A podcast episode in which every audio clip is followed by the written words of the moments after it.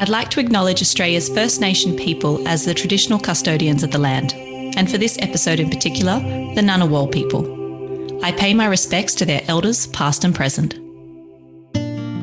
If you're trying to express a sense of place in a wine, you're trying to sort of encapsulate everything that makes that vineyard unique and interesting, and the wines, therefore, unique and interesting, then biodynamics is a way to kind of set some structure around that and say, we're not adding fertilizer. So the nutrients that go into making the grapes are from that soil, not from another farm or from a factory. This is the Over a Glass podcast. I'm Shanteh Wale. Larkhill Winery is situated high on the escarpment of Bungendore in the Canberra district.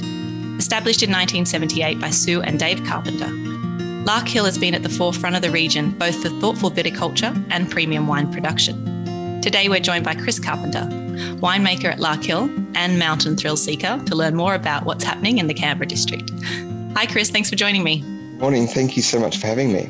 Oh, I appreciate the time. I heard that you're quite busy in the winery at the moment, so I appreciate you taking a second away. Uh, yeah, look, it, it's a lovely kind of point in the winemaking calendar in that we're um, we're getting some wines out of barrel uh, doing a, spring racking and getting some things ready for bottling. So um, there's a sort of a busy, busy stop stop kind of aspect to this this um, point of winemaking. We're frantic for a couple of days emptying barrels, and then the wines need to rest and settle, and then we rack and return and and busy again. Oh, that sounds exciting, especially getting things into bottling and knowing that there's a partial part of it that's com- completed. Yeah, and I think there's for me there's always a sort of a relief in the safety of bottling. Wines are um, at their most um, uh, uh, high, yeah, fragile um, in that sort of run up towards bottling through um, the end of maturation and, and filtration and sort of preparing them to go into bottle. And then once they're in bottle, you can sort of take a deep breath and, and you know, at that point, it's out of your hands anyway. So it's a nice feeling. Chris, uh, be honest with me. Do you actually spend more time in the barrel room or behind the handlebars of your mountain bikes? Uh, look, more time in the barrel room, more time, uh, I guess, uh, on a personal Instagram front uh, talking about mountain bikes. And I think I, I find myself um, not really realizing the the inequity there until people say to me, "Oh, you've been doing lots of writing recently," and I sort of think, well, yeah, okay, maybe I've I've been uh, talking too much about that and not talking about what I'm actually doing um, for, for, sort of the, the normal forty to sixty hours a week. and what do you get more in trouble for? Spending too much time at the winery or or too much time talking about bikes? uh, look, it depends who's who you're talking to. I think um, probably uh, mountain biking's a passion and has done an incredible amount for my um, fitness, both mentally and, and, physically, in the last five years. And so um, I get a lot of leeway in that sense. Um, work is is work and and uh, is always all consuming. So maybe that gets a little bit more um, strife, shall we say? yeah, well, I suppose you can say you are exercising, like you said, and that's so good for your mental and physical. And as long as you're not accident prone, then that's helpful. uh, no, but you know, I don't want to jinx myself by saying I'm not ever accident prone, but um, it, it's a sport that has its extremes, of course. Definitely does. Um, so, Larkhill Stories is a unique one. Can you give us a little bit of an overview of how the winery came to be and also just your position within it?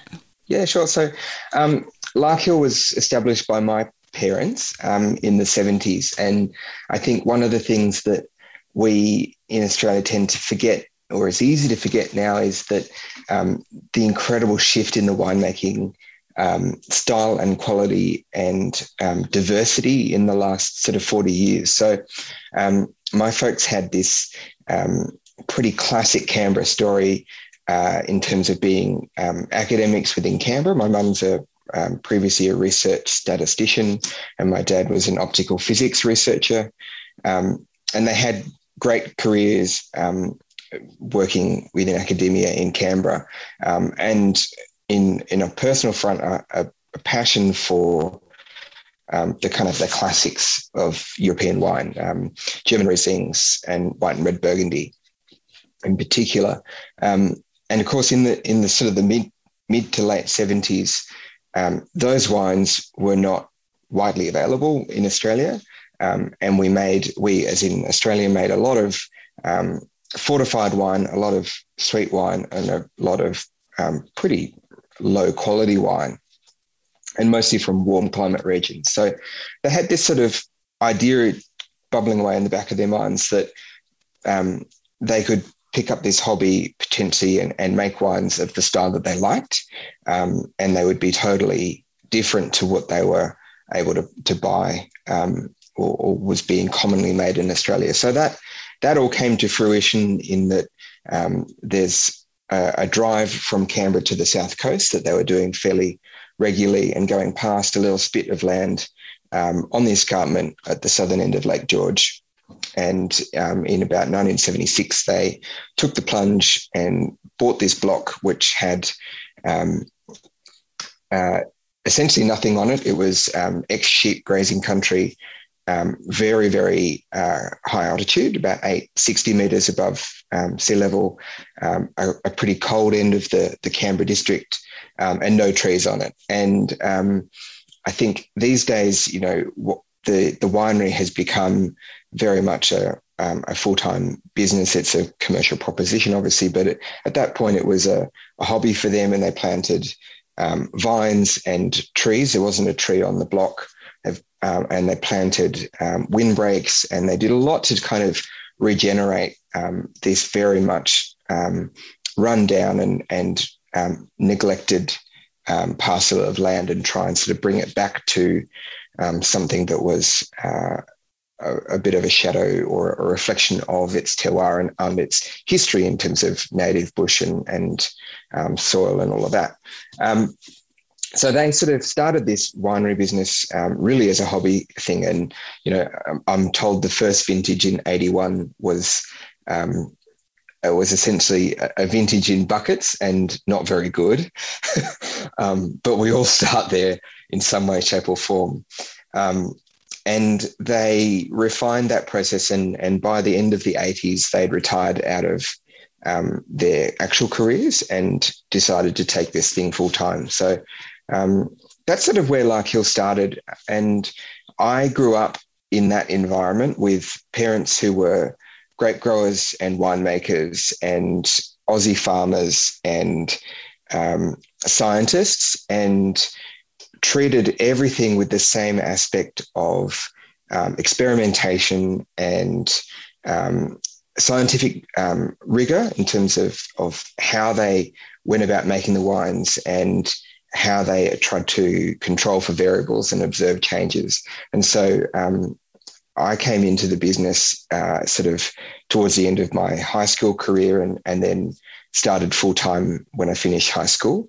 Um, making wine with people who'd spent an awful lot of time working with um, just their home vineyard and also buying fruit from around the district and really getting a feel for um, uh, what works and what doesn't work within our terroir um, and uh, how those wines sort of evolve through winemaking and, and cellaring and maturation and, and all of that. So um, I find I feel very, very fortunate in that um, I got a real um, step up into my career of winemaking in that I really didn't have to um, sort of throw myself on the rocks of failing and failing and failing to work out um, what works within our within our district um, and with our vineyards. And I was able to sort of really um, borrow that accumulated knowledge and, and move it forward. So um, I, I, do feel very fortunate in that sense. Um, the the winery in the late 90s, early 2000s um, had reached not a point of stagnation, but a point of um, natural balance in terms of what we were growing and doing. Um, but of course, the, the wine market is is not a, a, stable market. People's tastes change and trends develop. Um, and the other reality that we have to face is that climates change pretty dramatically too. Um, and so, one of the things that um, I sort of um, really pushed for and, and we moved forward was um, initially a move to to formalize um, the sort of the sustainable agriculture concept that they'd had from the start into certified organic farming, uh, and then start looking at um, alternate varieties, or alternate is the sort of that the, air quotes term for varieties that sit without the norm of what is grown, and, and most of those varieties that sit within the norm in Australia are Franco-derived varieties because of essentially how Australian viticulture was started um, in the 1830s with some of the introductions with um, James Busby. Um, so a lot of those varieties um, that we were growing, we were growing Riesling and Chardonnay and Pinot. Um, fabulous varieties, but in 2000 to 2005, selling Chardonnay became significantly more difficult. Riesling um, was never a big volume sale. And so we started looking at um, other varieties to kind of experiment and play with and take the scope of Larkhill beyond, beyond that sort of core of, of three um, quite old world varieties into um, an exploration of what else Canberra can do um, as a great growing and winemaking region. Yeah, right. I mean, I think that um, it seems that your your parents, I mean, they've obviously had a big impact on your approach, but they seem to have had that real holistic uh, approach, that kind of regeneration from the get go. Um, maybe run us through a little bit about um, biodynamics because it really is the forefront of kind of your philosophies. And um, can you give us a little intro into biodynamics and then why the start of that conversion? I think it was in 2003 that you started moving into that. Yeah absolutely. So um, biodynamics is one of these kind of um, tricky touchy subjects i think for a lot of people. And and part of it is that i think it's highly personalized. Um, so uh, in 2002, we went to a symposium on biodynamics um, in Beechworth. Um, and there were some pretty amazing people there, Nicolas Joly, and it was um, really co hosted by um, Julian Castagna. Um, but more than the, the winemaking side of it, there were um, citrus farmers and dairy farmers and people from many farming walks of life who were there to sort of talk about biodynamics as a, um, a process where you sort of had to switch your brain off and trust trust the the the kind of the lower intervention um, aspect of, of the agriculture and see the results for yourself. Um, and in some ways, the wines were very interesting, but more compelling was the fresh produce. That you know the the cheeses and the the meat and the and all the the veggies and all of the the aspect of that and the people growing them were really compelling and really appreciable to sort of see a, a marked difference from produce at that time. Um, and in terms of that conversation between um, moving from a sustainable focus, we, we, always referred to ourselves as environmentally friendly, um, to certified organic, there was this concept of, well, we could just go the whole hog and, and try biodynamics as well. And so um, that's what we started in 2003.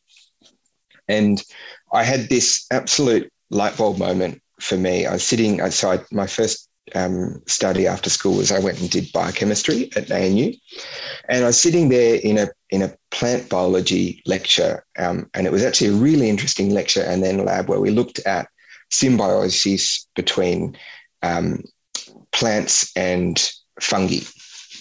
And what we did was we we got a um, there was some particular uh, plant that, that has larger cells that are much more easy to observe on a microscope. Um, and we um, set about cutting up and um, sliding up those cells and looking at them under the microscope and trying to look for um, mycorrhizal fungi, which is um, you kind of you, the, the backbone of soil fungi. And what it does is um, it punches a hole through the cell wall, which is a, a firm wall, and then inside the cell wall of the plant is a membrane. So it's like a, a soft um, bag that holds all the all the little organisms or all the organelles inside the cell. Um, and across that membrane, it swaps nutrients for sugar. Um, and the, the plants make sugar symbiosis, uh, sorry, um, photosynthesis, but they often struggle to get enough nutrients, particularly in Australia, enough phosphorus. And these fungi were doing exactly that. And we saw it on the slide. And about two days before that, I'd been reading um, an interpretation of Steiner's work with regards to Prep 500, which is the um, preparation that make, basically adds back in mycorrhizal fungi to soil. And I had this moment of, you know, biodynamics up to that point had been very airy, um, very um, up in the sky concepts, lots of cosmic forces, lots of stuff that just didn't resonate with me from a scientific, um, evidence based perspective. And then sitting in this lab, looking at it under a slide and going, oh, okay, I can see exactly what is happening here. I can see why.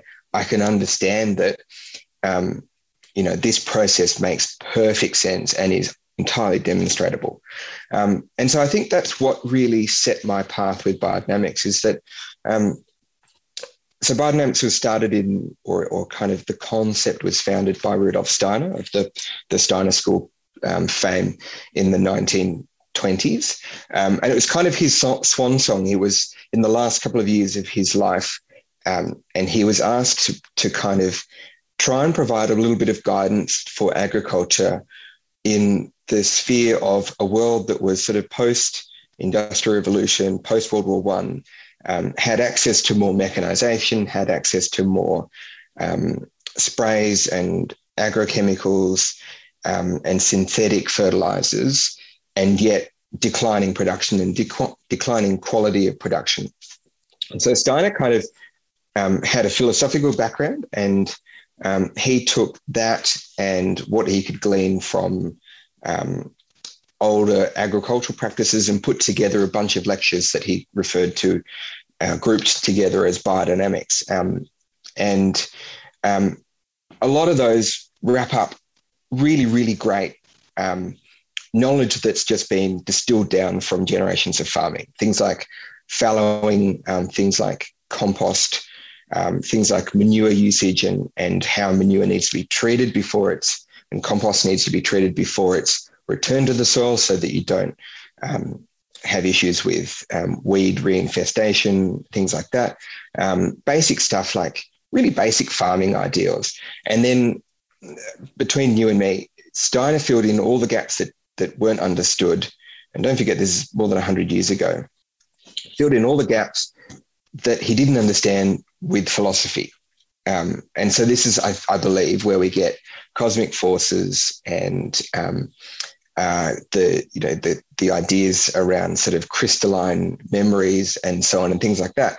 And I think in a modern context, hundred years later, all the stuff, the the farming knowledge that had been distilled stands up. You know, um, uh, fungi still do their thing, and even though we can now observe and understand them, the basis of of how they do their thing is exactly the same. And so those those concepts flow through and are really easy to apply and observe in modern grape growing. Um, I don't really gel so much with the the more um, philosophical background to it in terms of um, some of those sort of inexplicable concepts. In that, I think a lot of what he was struggling to reach for has now been better understood with better research, um, uh, better observational concepts, um, the ability to actually kind of scientifically explain what was at that point just one step out of reach. So, um, my take on biodynamics is is fairly pragmatic. Um, it's probably not as um, pure in air quotes as as some people. I'm sure sure some people see um, where we take biodynamics to be a little bit too um, too back towards the mainstream. But um, for me, biodynamics is a tool for expressing terroir um, and expressing quality of the grapes. And so, um, in that sense, I'll happily pare away stuff that that doesn't resonate with me and use the things that are a positive tool for our vineyard and our wines. And so biodynamics for, for us is, is about um, sustainability. Obviously, that you know, in theory, grapevines and in practice, grapevines will live longer than um, than I will. Um, and our farm is is um, on very very odd soil. Um, it's been there for a long time, and if it's looked after, it will be productive for many many many generations beyond um, the ones that I can think of. So, um, in that sense, biodynamics is a, is a way to to encompass that regenerative and renewable and sustainable aspect. Um, in terms of um, improving soil and returning uh, micro and macronutrients to the soil, um, and also thinking sustainably about how much crop we take, not not going for lots and lots of grapes quickly, but happily smaller yields, smaller crops, and being able to do that long term. And the other thing is it's about um, honesty to terroir, and I think you know we talk a lot about terroir in the wine industry. Um, it's a term that's absolutely beaten to death. Um, and it's for better or worse, um, but it's very it's it's a very evocative, emotional um, concept, and I think um, if you're trying to express um, a sense of place in a wine, you're trying to sort of encapsulate everything that makes that vineyard unique and interesting, and the wines therefore unique and interesting, then biodynamics is a way to kind of to um, set some structure around that and say, you know, we're not adding fertilizer, so um, the nutrients that go into making the grapes are from that soil, not from another farm or from a factory, and we're not using yeast that's cultured in a in a lab to to create a particular spectrum of aromas. We're making yeast that has evolved in that vineyard. So um, that yeast becomes then a, a, reflection of its of its place, um, and we're not adjusting acid or uh, manipulating the juice to to sort of fit an ideal. What we're doing is taking what the vineyard delivers and making that into a wine that is a product of that. So um, I like I like that concept that that biodynamics is a tool along the path of saying, here is exactly what the vineyard delivers. Um, but at the end of the day, I'll temper that with saying it still has to be delicious and it still has to be clean. I don't like um, I don't like the fallacy, or I believe there's a fallacy in making wines that are um, uh, have microbial issues and um, spoilage issues um, and oxidative issues that um, reduce how much of the vineyard you see, uh, because I think in that sense you've lost terroir um, and it becomes more about um, uh, sort of a dogmatic approach to here is everything that the vineyard delivers, including the faults, because at the end of the day, you know, the faults are, are um, have nothing to do with vintage conditions and, and vineyard conditions and everything to do with what happened in the winery after harvesting. Yeah, that makes a lot of sense. Um, I actually I think it's amazing that you've you've had so much thought um, and consideration going into biodynamics and taken what makes sense for you and what makes sense for the region. Um, it's really nice to hear um, the parts that you like and what works for you. But you talked a little bit more about alternate varieties, and uh, I suppose Gruner Veltliner is a big part of that story, which I'm sure that you've told a thousand times. But uh, for those that haven't heard it before, it's a really interesting story. But it's something that's um, popped up now and again, and and and with your new varieties now, looking at Marsanne, Roussanne, and your Sangiovese, I just think it's a really lovely segue into understanding, like you said, what alternate varieties are working well in Canberra and how they'll work in the future. Look, it all started. It started with Gruner, um, but uh, I think Gruner was the was not the question, but the answer to a question that had been um, trundling around in our heads collectively um, from the late nineties, um, and uh, you know, I, talking about you know sort of where Larkhill got to at the, the end of the nineties, Chardonnay was was pretty much um, out of fashion. Um, there was a pretty strong ABC, anything but Chardonnay movement. Um, Sauv Blanc was on the rise. The the kind of the the, the bastardized, um, uh, cheap, obvious um, import Sauv Blanc was was becoming a real thing. Um, and Riesling has always been a bit of a challenge. Um, not always. I should say, at that point, Riesling was a bit of a challenge in Canberra. Um, Clare Riesling's had, you know, incredible success and fame, um, but for us, um, Riesling was always a hand, a hand sell and a hard sell. Um, and then, and so we had this kind of concept of we've got two white varieties that are, you know, sell well to their own market. You know, they, they preach to their choir, but um, that's being eroded quite quickly, and we're not engaging with new drinkers, new new people to our brand. Um, and so there was this sort of, well, what about another alternate variety? We had a player with Pinot Gris and found it um, pretty lackluster in Canberra. Um, had a play with Gewürztraminer and found it similarly pretty lackluster in Canberra. Um, not sure if that's vineyard or clone or climate, but um, they were not compelling varieties to kind of champion forward and, and try and make something, you know, try and pin a, a new direction on. And then we got this visit from Jancis Robinson, and um, as people I'm sure know, Jancis is essentially God in the wine world. Um, uh, and even me at 18, uh, my my 18th um, sorry, my my high school leaving present. So um, the school, uh, as part of our leaving, gave us a book of our choice, and I um, chose for myself Jancis Robinson's World Atlas of Wine. Of course, yeah, precocious wine wanker at 18. Anyway, so um, I knew who she was, but I really didn't kind of know who she was. Um, and she was in Australia in the in 2002 for a um, for a Pinot conference, and we'd done pretty well in the London International Wine Challenge earlier that year with Pinot, um, and uh, she essentially the as I understand it, she was surprised that our wines weren't at this Pinot conference, but it was a um, a Melbourne organised and, and very much um, uh, Yarra and Mornington centric conference. So obviously, um, New South Wales Pinot was not well represented. So she rang us up and said, I'm going to come, I've extended my trip and I'm going to come and see you.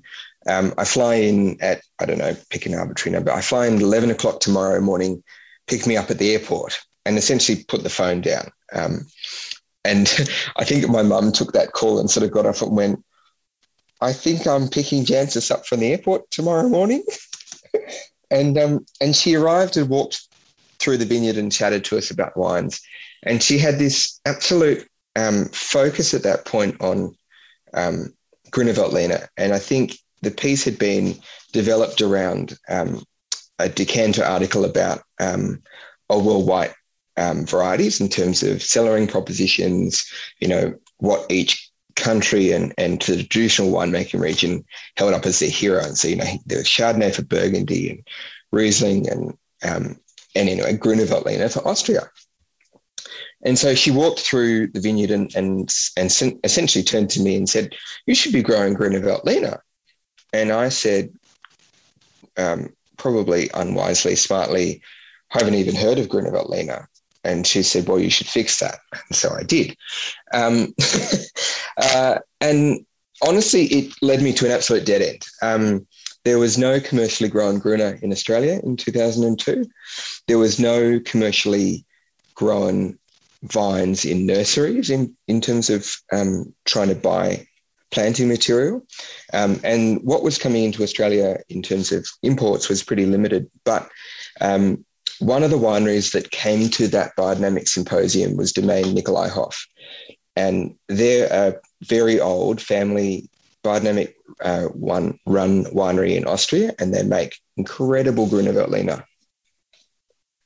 It's just absolutely beautiful. And so it was this lovely little sort of um, uh, sliding doors moment where, um, having sort of been trying and trying and trying and trying, and then there was Domaine Nikolaihof and, and talking to them and tasting the wines, and it suddenly started to make a lot more sense.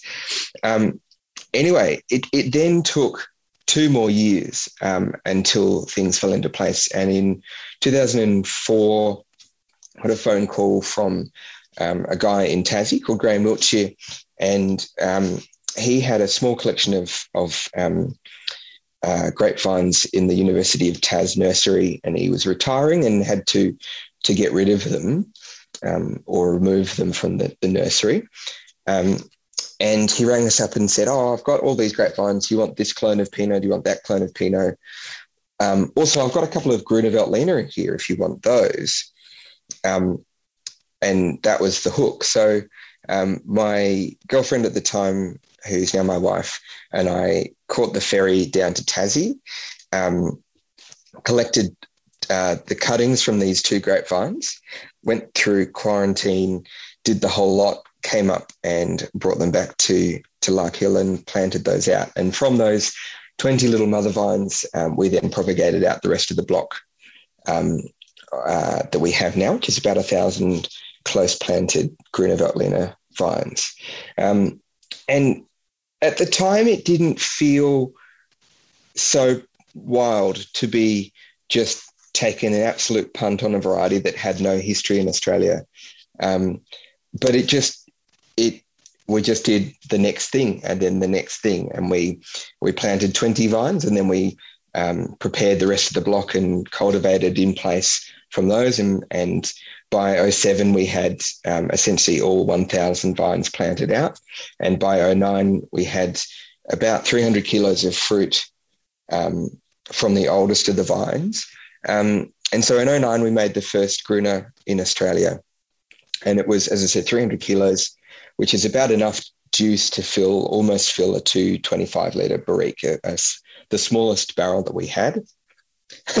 so it was a real kind of desperate um, desperate Hail Mary shot to try and get enough wine to to make it in a way that was accessible commercially, in a way that we could sort of actually see the quality of the wine without losing it to oxidation or having to compromise on winemaking style because of the the small quantity. Um, and because of that small volume, um, it was wild fermented in a, a, very old French barrique, one that had been used for Chardonnay for about 10 vintages. Um, so a nice neutral barrique. Um, and then allowed, I let it um, mature on lees for about um, six months post ferment and then bottled for spring.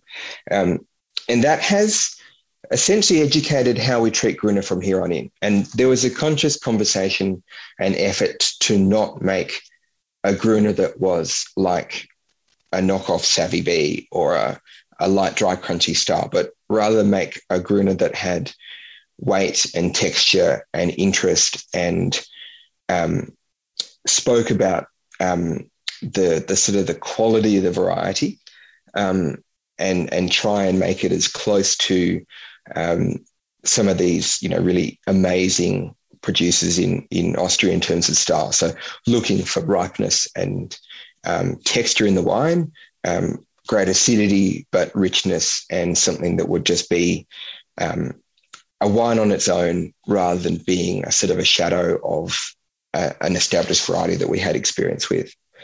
Um, and I have to say, for all of that, the thing that I'm most thankful for was that um, those first few vintages 9, 10, 11, 12, 13 we had so much support from customers, from wine bars and restaurants and small retailers and people like um, at that time Matt Dunn from Aria um, and um, Fabio from Tetsuya's doing things like putting that wine on um, pairing menus and just saying, "Yep, allocate us however much you can, and we'll just run with it." And I think um, the support of people like that meant that this crazy experiment actually got up off the ground and ran. Um, and we've just had such a fun ride with ride with Gruner ever since. So um, that's sort of the Gruner story, I guess, in a in a nutshell. The winemaking is now very much still the same, even though the quantities are bigger. We still make it in exactly the same way as the first year, and it's about um, delivering that style that is consciously um, uh, standalone and and textural and interesting because I think that's where Gruner shines. Um, the the Marsanne and the Sangiovese story comes, I guess, as the offshoot of um, purchasing a second vineyard in the in the 2011 vintage. So um, we had some experience buying fruit from around Canberra for other varieties. And then um, I'd been buying Shiraz and a little bit of Viognier from a vineyard run by Brian Martin and owned by the Clonakilla family. And then in 2011, that vineyard came up for sale, um, and I jumped at the opportunity to buy it. Um, essentially, I bought it over the phone, which was um, a little rash, but it turned out all right. Um, definitely no regrets. Um, uh, but that vineyard, so that vineyard is something is one that we now call Dark Horse. It's it's something that we've um, taken from um, a, a, beautiful established vineyard um, that was being all the fruit was being sold to um, we now own and use all of that fruit, um, and it's uh, under the commercial name Dark Horse Vineyard um, and certified organic and biodynamic as well. One of the joys at takeover of Dark Horse was um, as I said, I had experience buying Viognier and Shiraz from that vineyard um, and realizing that essentially a third of it was planted to Sangiovese and the other third was planted to Marsanne and Roussanne and Viognier. And I had zero experience with those varieties on their own.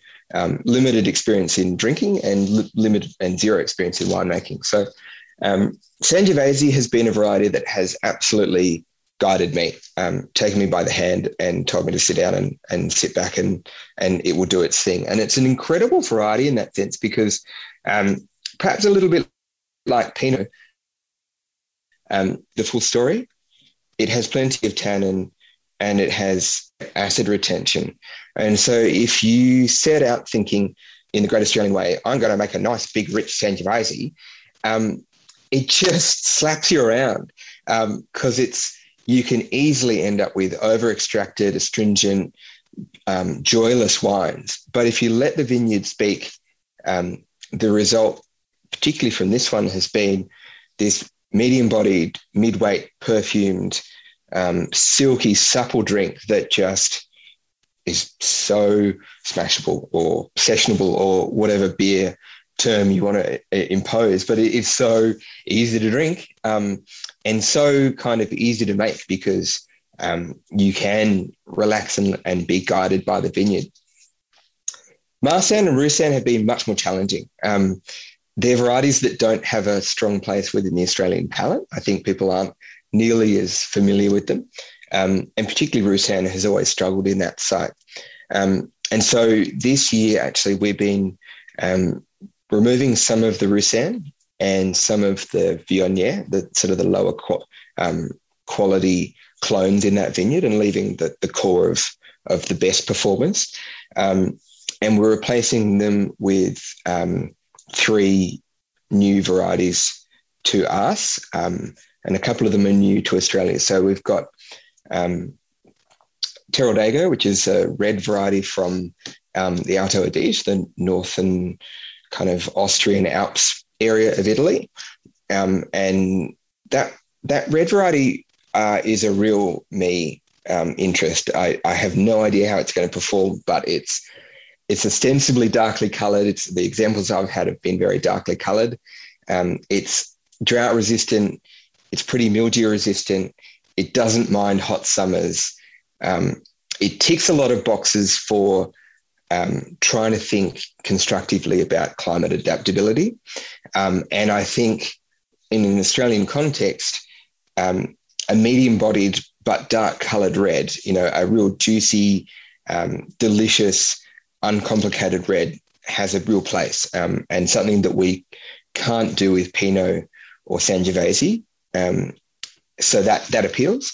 and we're planting two whites, um, Garganega, which is the majority white for Soave. Um, I love Soave, particularly, I guess, the more modern Soaves. Um, so that that's just a, a, a, real interest factor. And we're planting um, Falanghina, which is a variety that my parents love. Um, I have less experience with it, um, but I think, again, a, a citrusy, fresh, um, textured alternate white from Italy um, that will be, I think, a little bit more climate adaptable, certainly more drought and heat proof than um, more delicate French varieties like um, Roussanne and Viognier. So, look, we're just, you know, you you continually experiment, and we'll see what happens. Gosh, that sounds so exciting. What I love about um, talking about alternate varieties with you is that the Gruner story is really being proved over time. I remember hearing about Gruner and being excited about that right at the start. And then to this day, it's still winning awards and we're still talking about it. it just goes to show your integrity to understanding a variety, um, but also taking some risk and experimentation um, with it as well. So each time that I see that you've added something in, I'm really excited to see what you're going to do with it. Um, and I like that you're you're honest about the the what works and what doesn't over time. So um, I mean, it, I think Canberra just is going from strength to strength, um, and I've loved hearing so much more from you today. Thank you so much for your time. Um, I was going to ask, you do say that you're a little bit of a gin fanatic. So, if you were going to only drink three alcoholic beverages for the rest of your life, Chris, what would they be and why? Oh, oh, that's that's a really hard question. Um, can, uh, can this be as bougie a response as, as go for possible? it? Go for it. Because that, that gets offensive. Okay, so bear with me. Um, yes, I am a gin fanatic. Um, I I like gin martinis, um, and actually, I didn't get gin martinis until I met.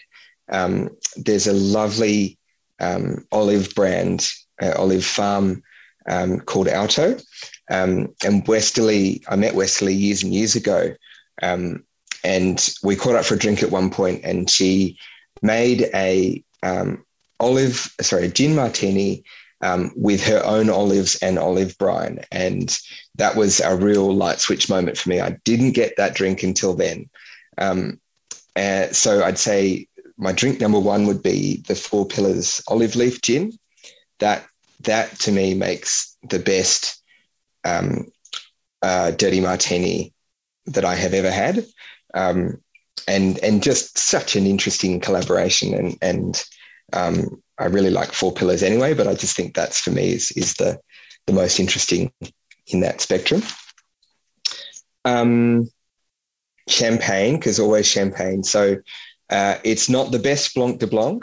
Um, it's not the most serious. It's not the most considered, I guess, but um, the Ruinart Blanc de Blanc. Oh yeah, all day long. For me, all, yes, always. Just that's my desert island wine. You know, I've I've had we went we had the my wife and I had the privilege of going to um, to France in uh, late 2019, early 2020, and we went to some incredible houses, and we we got a tour of Taittinger, and going through their caves is something that will just melt your brain, but for just everyday uncomplicated blanc de blanc drinking that Ruinart is is pretty hard to go past for me. Um, and then the most up myself response of the three has to be, um, uh, and we only opened one of these quite recently. We, as I said, we were in in Burgundy and France in late nineteen, and I I was lucky enough to get a tour of Domaine Faiveley. Um, at that point, we were distributed by the same people who distribute Faiveley, um, and they organised this appointment. And it was just, if you've ever experienced cellar envy, um, you've like if you've not been to and seen Faiveley's winery and underground cellar, you haven't seen how a winery could be if budget was never a question and you could just dream whatever you wanted. It's just an incredible um, cave and, and site and, and like changed everything for me. And then we were given a taste of a Grand Cru out of barrel, which is the 2018 um, uh, Latricières Chambertin, which is one of the Gevrey Chambertin Grand Crus. It's the southernmost one, so it's generally riper and richer. Um, and I tasted that in barrel and just sort of went, oh my gosh, like I get where this wine is. This is just unbelievable. And then we had a bottle of that um, about two weeks ago, and it's just for me, it's it's you know it's not a wine that you could ever drink every day. But if there was if you're on a desert island and that was all you had to drink for Pinot, then holy smokes, it's it's just an incredible experience, kind of beyond. Um, it breaks the mold out of what is just Pinot into a much more um, fascinating and evolving and complex and intense and delicious drink. So there you go. over the top but fun. No, I love over the top. And I mean, I think, God, what are they, 16th generation now or something like that, the Faiveleys. I mean, I actually think that there's some of those magnums floating around perhaps online. So maybe you might have to. Um, I mean, I don't want to get you in trouble, but you might have to uh, invest in a, a couple of magnums for yourself. yeah, uh, yeah, because everything's better in magnums. Correct. Chris, it's been so wonderful catching up. I'd really love to continue this conversation again sometime, maybe over a glass of something delicious. But thank you so much for uh, spending your time with us. And uh, I've loved hearing about what you're doing. And hopefully, we'll see you down in Canberra soon. Absolutely. Thank you so much for the chat. This is Over a Glass. I'm Shanteh Wale. Stay tuned for more stories from the world of wine and drinks. Listen in every Thursday on your podcast app. Follow us on Instagram at Over a Glass Pod and contact us at overaglass at deepintheweeds.com.au.